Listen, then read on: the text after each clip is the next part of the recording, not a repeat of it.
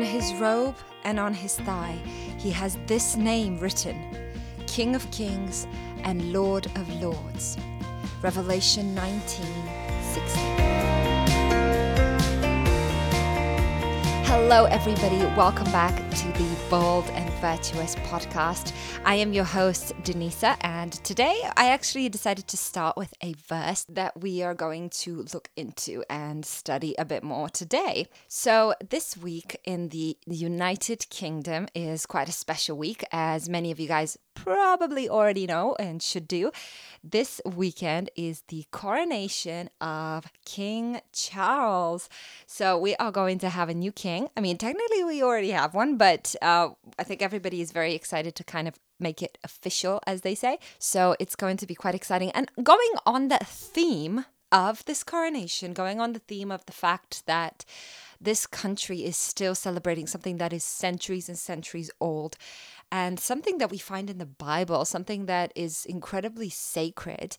Um, I really wanted to kind of look into this theme and talk about it from the biblical point of view, um, and especially talking about God as our king. The wonderful thing about the UK is we're still a Christian country. I mean, they do say that they, you know, uh, we're kind of staying open to all the new religions and so on and so forth. But thankfully, the royal family, the royal events and things like that, they, they are still done in churches. They're still done with the mention of God, with the mention of Jesus, and, uh, you know, with the cross and all of these things, w- which makes people like us absolutely thrilled and shooting for the moon because it makes us really feel like we still live in a world that respects God, which is amazing. So, actually, um, what I, I kind of looked into the whole process of the coronation, and one thing that stood out to me concerning this kind of mention that I was talking about uh, uh, about Christ and God is that when the king is crowned, they have to hold the sovereign orb and the sovereign scepter in their hands. So you will see a lot of pictures, for example, with Queen Elizabeth with this big orb in her left hand and the scepter in her right, I believe. Is it, or is it the other way around?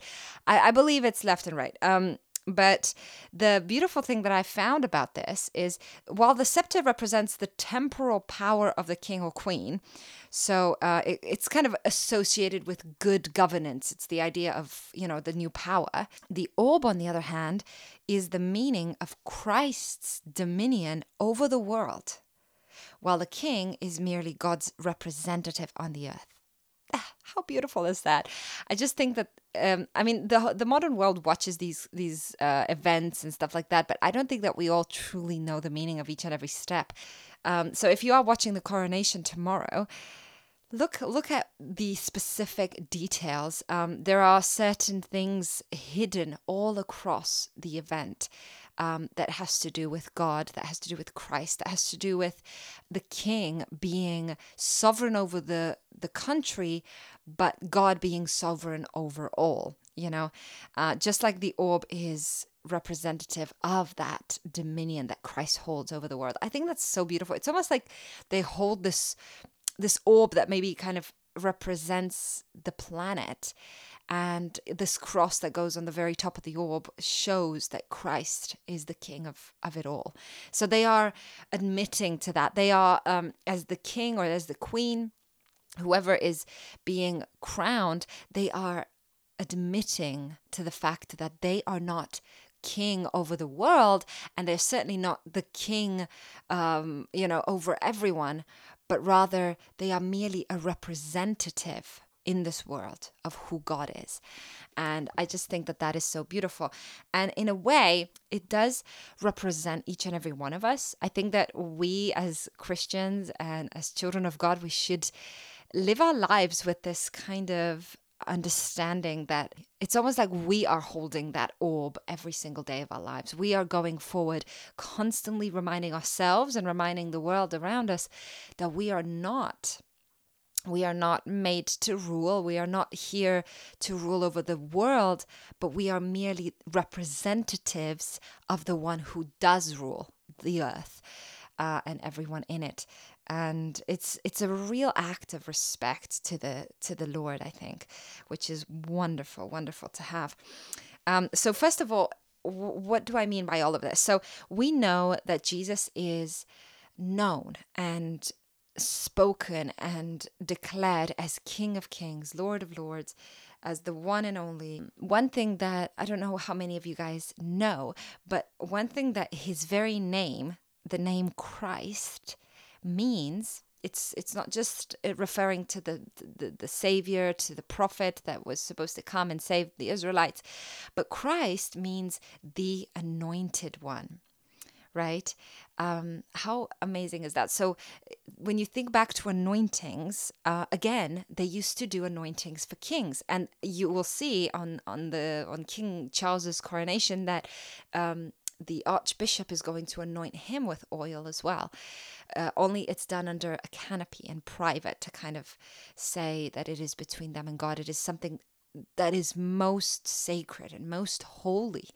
Uh, and I believe that he is being anointed on his forehead with the sign of the cross, on his hands, and on his chest, if I'm not mistaken. Um, but you know, it will not. That part won't be visible to us because it will be done under a canopy.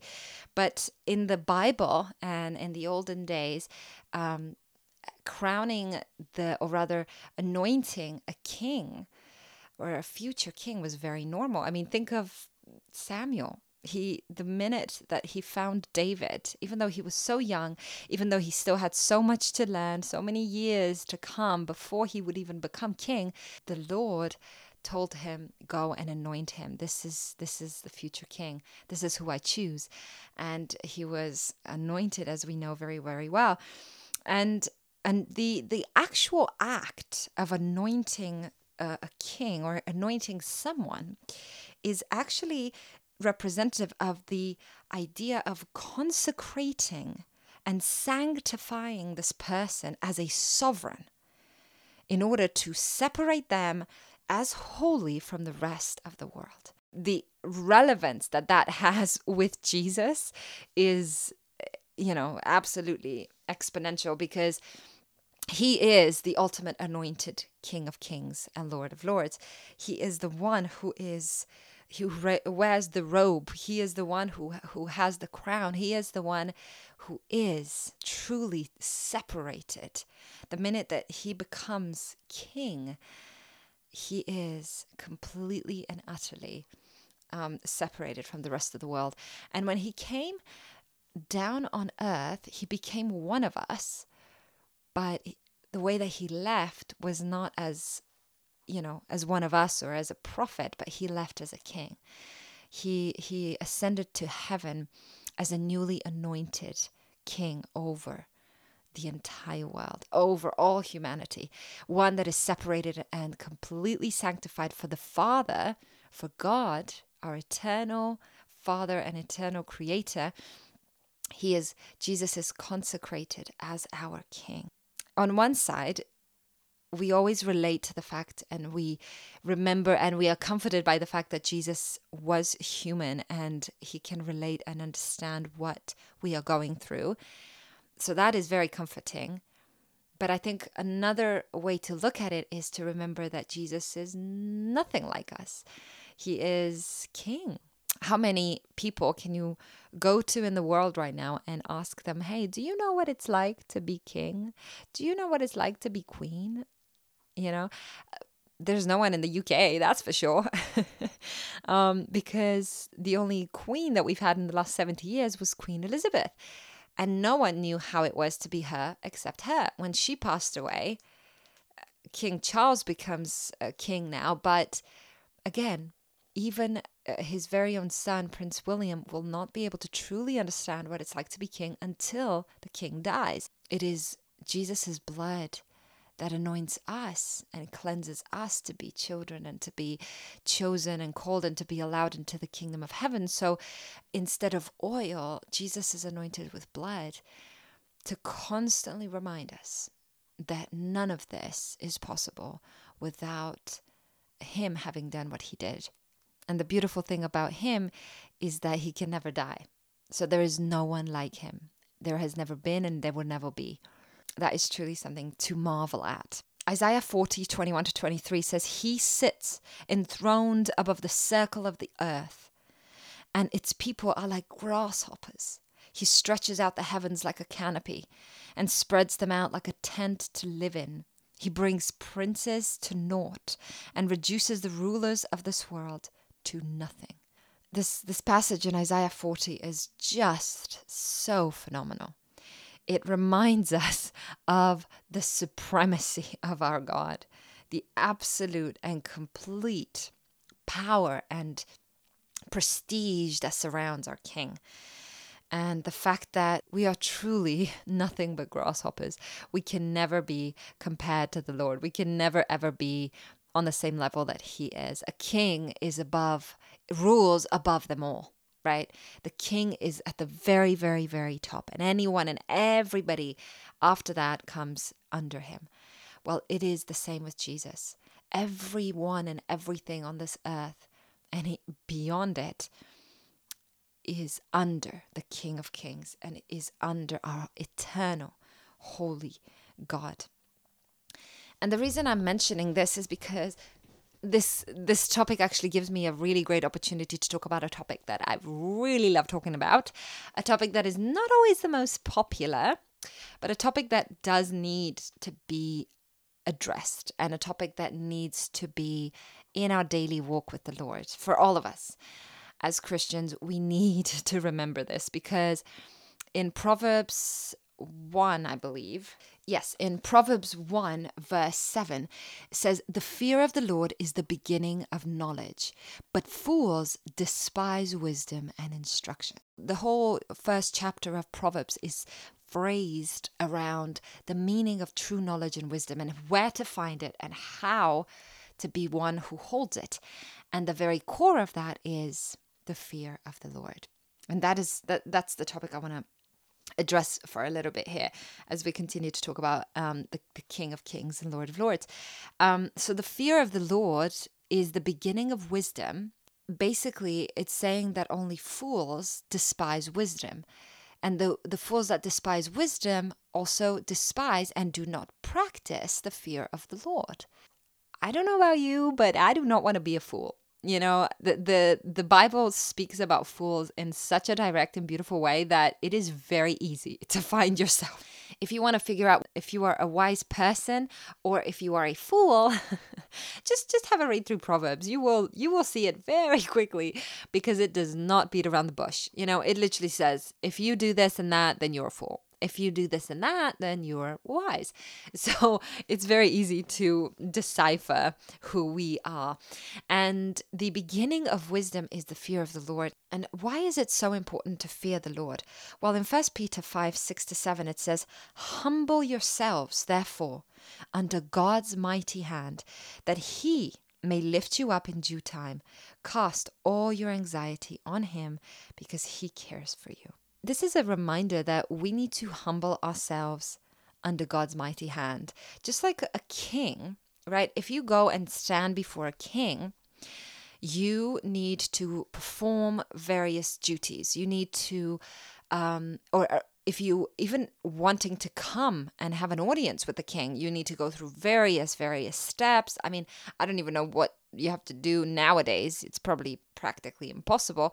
In the old days, you know, they would have to go to the palace, they would have to speak to the god, then the god would speak to this person and that person, and then um, the other person, and they would ask, Why do you need to see the king? And, you know, and so on. And then they would they would go over the reason, your reasoning behind your need to see the king over and over again. And if they found that it was not worthy, then they just rejected you. And see, coming and, and um, actually having an audience before a king was incredibly difficult. And just as it is today, let's be honest, it's like it's not like you can show up at Buckingham Palace and knock on the door and be like, "Okay, King Charles, can I have a can I have a some tea with you you know let's let's have a chat. Um so why is it always so difficult? Because we do not we do not stand in the same uh, the because the idea is just like the coronation just like the anointing separates that person from everyone else and reminds the the people that this person in, is now is is basically set under the authority of God and everyone in that country is henceforth set under the, the authority of the king. So the, the king only needs to answer to God and not to the people. Um, he needs to do what God tells him to do in order to protect, to help, and to lead the people. Does that mean that every king does that and does it well? No, there have been many, many, many that have made many mistakes. But the Lord keeps on giving them grace and mercy. But the point is that when we look at Jesus, let's take this back to our king. Let's take this back to the fact that we serve a king that is worthy to be trusted, a king that does not make any mistakes. And even though in the old age kings were respected and incredibly honored, nowadays, you know, having royal families is very rare. There's only very few countries left in the world that have royals. And even if they do, not everybody deems it as a very honorable thing. They just see it as, you know, money out of pocket and, you know, things that are no longer relevant. Um, however, the beautiful thing about us is that we can still learn a lot through these physical and earthly kings.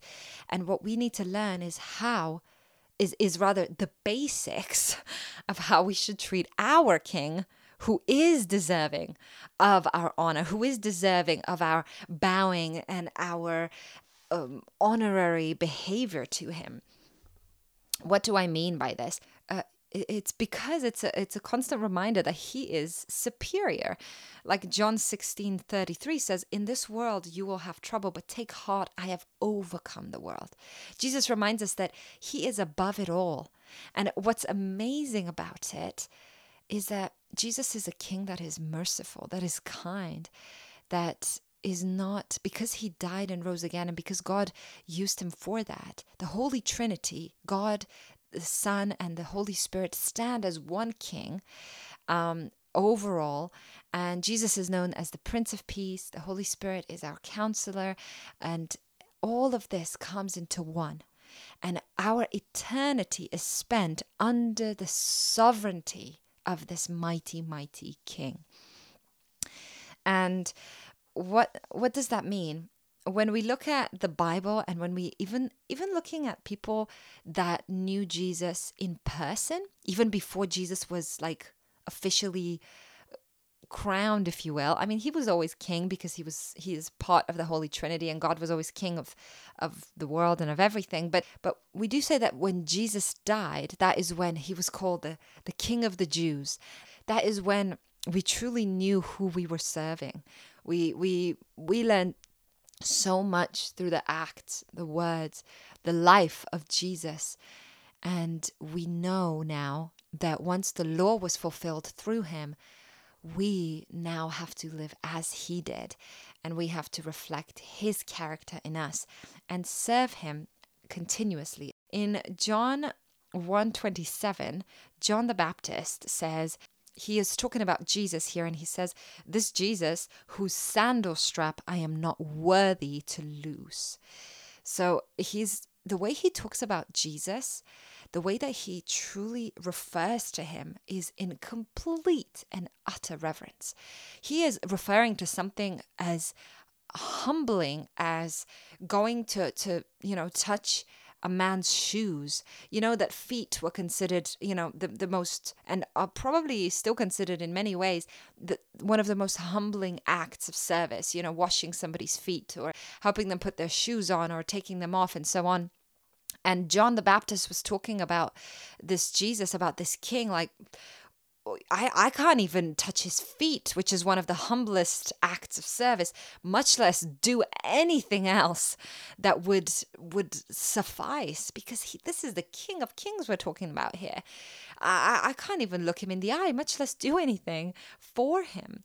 So it's just so beautiful how much respect, you know, he was receiving and how much respect these people gave him. The same comes from Peter, from Simon Peter, when Jesus came to him and introduced himself, and Peter just fell on his knees before him and said, go go from me because i am a sinner. I'm not it, it, it, was this this perspective that he had his eyes were open and he saw i'm not worthy. Go because i'm i'm a sinner and i'm not even worthy for you to come and look at me much less desire to save me desire for me to be your servant to for, for you to choose me. How how is that even possible? You know he's just shocked. Like i have no worth whatsoever in receiving you as as my king so why would you choose me?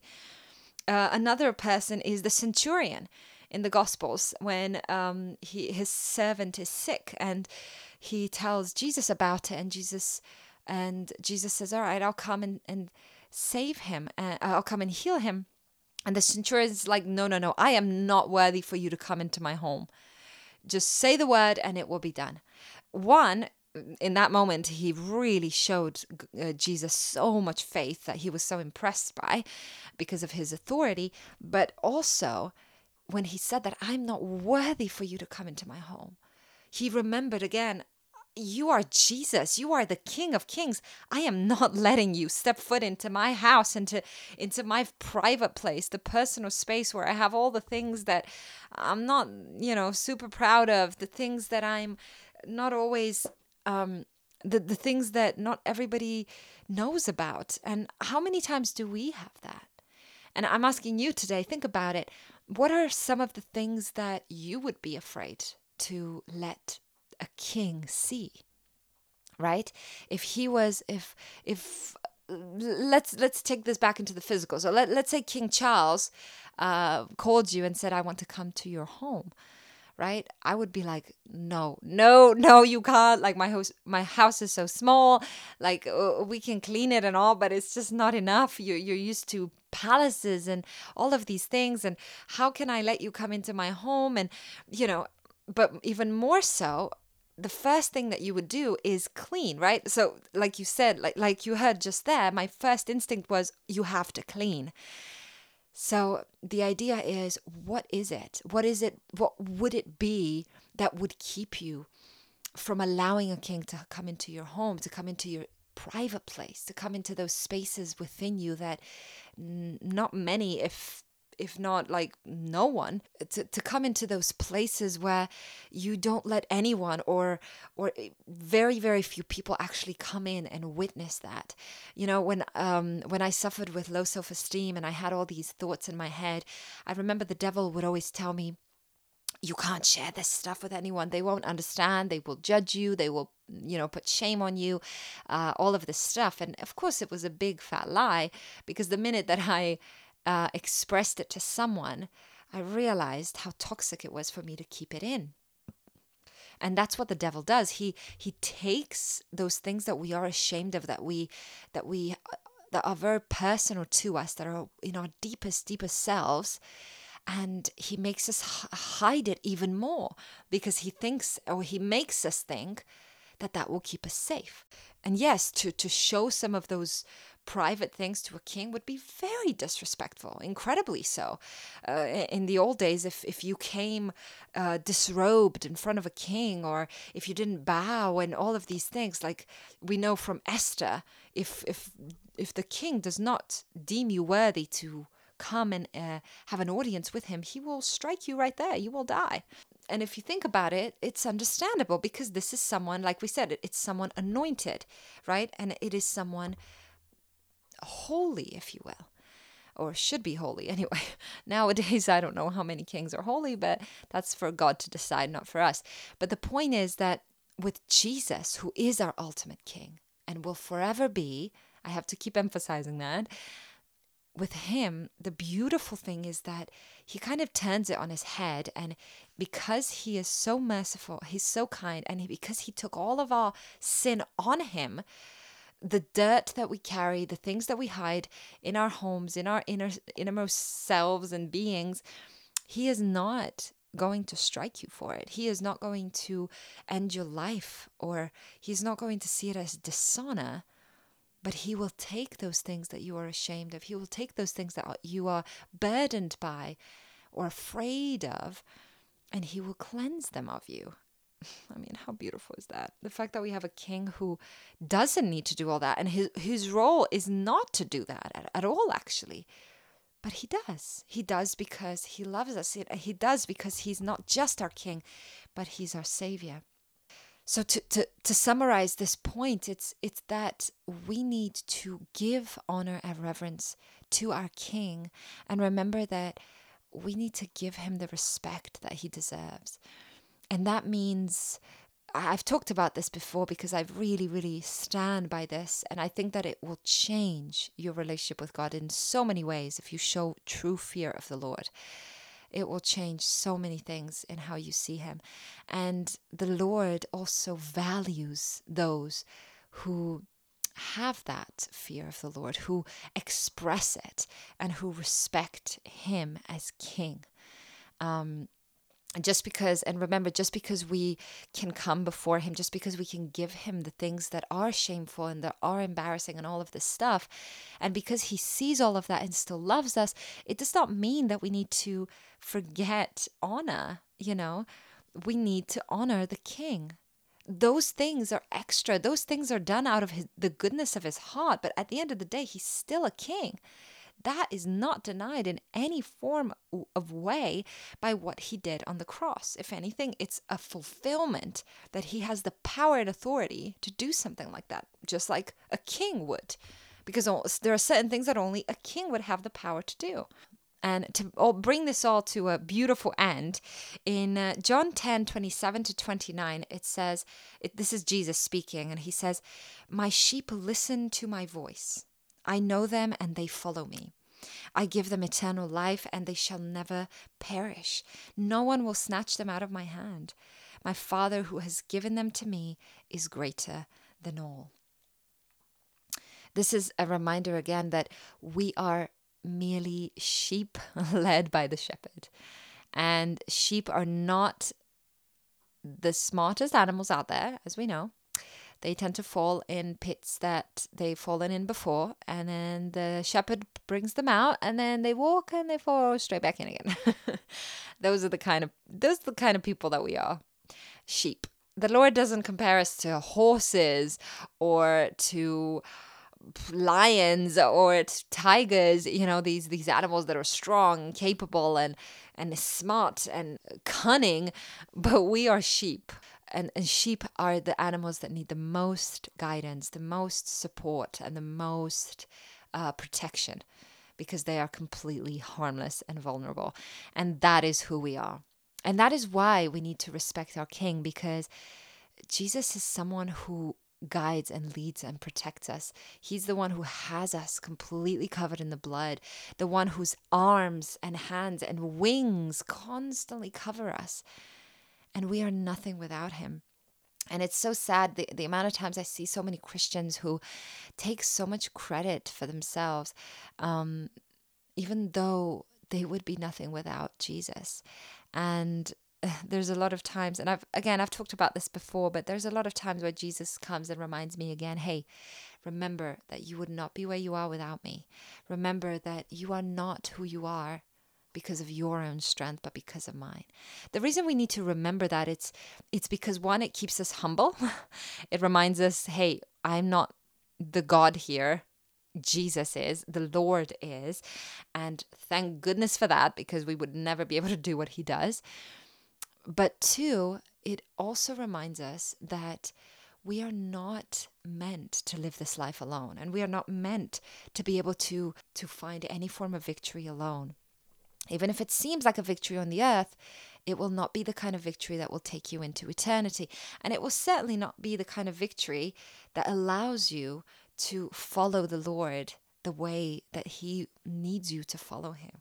You know, like a sheep following a shepherd. We need to know His voice as our King and we need to respect it. We need to honor it and remember hey, this is Jesus speaking to me. It doesn't matter how I feel about this. It doesn't matter uh, if I'm offended. It doesn't matter if my flesh needs to die. It is Jesus who is speaking. And if he's telling me to go here, then I will go. And if he's telling me to stop, then I will stop. But I need to know his voice and I need to listen to it.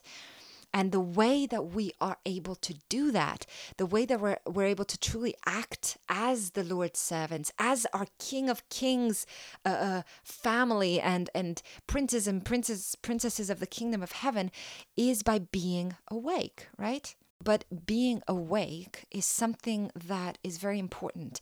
And this is a, a this is a topic that the Lord really showed me this week that is so powerful. But awakening, so the, the, the great awakening, if you will, that happens in Christian life is when they truly realize that they need salvation, when they discover that they are sinners, when they discover that Jesus is the one that has been keeping their life going all of this time, and when they discover that they need and want to give their lives to Jesus. And when they do this and they are and they repent of their sins and they turn to God and they officially give their lives to him, it's it's like their eyes are open, right?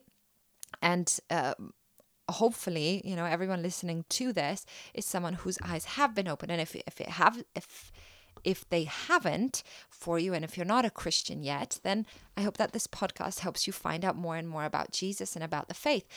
But the reason that that is called awakening is because the Bible says that the world is sleeping and it does not know what is going on. And when we see Jesus, when we receive him, that is when our eyes are opened. So it's beautiful, it's wonderful, and many, many churches all focus on awakening the church or awakening, no, many churches uh, focus on awakening the world, which is wonderful, a wonderful, wonderful thing to do. However, I'm going to take a little twist on that just before I finish and say that it's not just about becoming awake, right?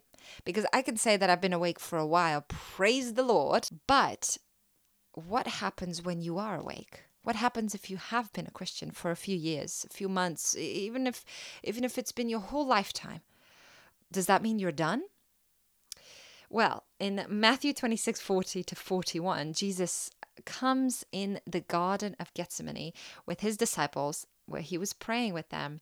And he comes back to the disciples to watch, to, to, to see them, hey, how are you doing in, in your prayer?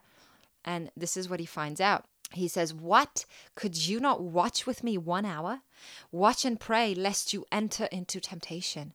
The spirit indeed is willing, but the flesh is weak. That's Matthew 26. So he comes and he finds that all the disciples are sleeping. And there's this huge spiritual battle going on that he's just about to be captured to be to be crucified and there is so much going on. But the disciples have fallen asleep. And this shows that even the very best of the best can still fall back to sleep. And in this moment, yes, it was physical. But when um, when Jesus dies, what do the fishermen do? They go they go back to the boat and they go fishing again. Eh, so in a way, you could say that that's them just deciding to fall back to sleep again. They're like, "Oh, forget it. None of this was real. Oh well, whatever," and they just go back to their old lives. And that is the most dangerous thing. I want to warn and and really talk about this and make you think today. If there's anything that you can take from today's podcast, it's if you have been awakened a while back, remember that our job is not to just awaken, but to remain awake. And the church uh, that we live in nowadays, the churches that we see, that we attend, we can so easily fall back to sleep because we do not truly and completely remember and live by the word of God in every single way. And that is why it's so dangerous to forget the word of God, to forget who we serve, to forget God and Jesus as our king, to forget that we are his sheep and he is the shepherd, and not to listen to the word of God and to read it and not to pray and all of these things. If we do not work to remain awake, we will fall back to sleep. It doesn't matter how many years you've had in uh, salvation and how many years you've been saved, it is very easy to fall back to sleep again and to rem- to to think that you're awake. And I think that that is actually more dangerous than being asleep in the first place. Because you have no idea that you're asleep, but you awoke once, so you think you're still awake. And that is the greatest tactic of the enemy because he comes to churches and says, Hey, you're awake. You see what people don't see. Oh, that's great. Woohoo, wonderful. Okay, you can relax now. Oh, you don't you don't need to go to church every Sunday. You're awake. Oh, you don't have to pray for all those people. You're awake. You don't need to do this. You don't need to do that. You don't need to stand up for the truth. You're awake. It doesn't matter. But that is the most the, the most dangerous place that you can be in. So I really, really urge you today to come before the Lord and to ask Him, King of Kings and Lord of Lords. I want to honor you with all that I am because you are the King. So tell me how. How am I falling asleep if I am? If I'm not, help me to keep staying awake because it is so important. Just like having a king in the room. If if the king was right there sitting in front of you, I really doubt that you would just be dozing off. You would be alert and standing straight, uh, bowing your head and just ready to listen and hear and to talk to the king. So I encourage you today truly look at who Jesus is to you as a king and discover your relationship with him in a new way today by really honoring the King of Kings with all that he deserves, by honoring the Word of God and honoring the Bible and respecting it, by respecting the, the name of Jesus, you know all of these things. There are so many ways that we can disrespect and dishonor, dishonor Jesus and the church and the Lord and the Word of God. So I ask that you ask God today to convict you of anything that may be happening. So, dear Lord Jesus, I thank you so much for this wonderful time together.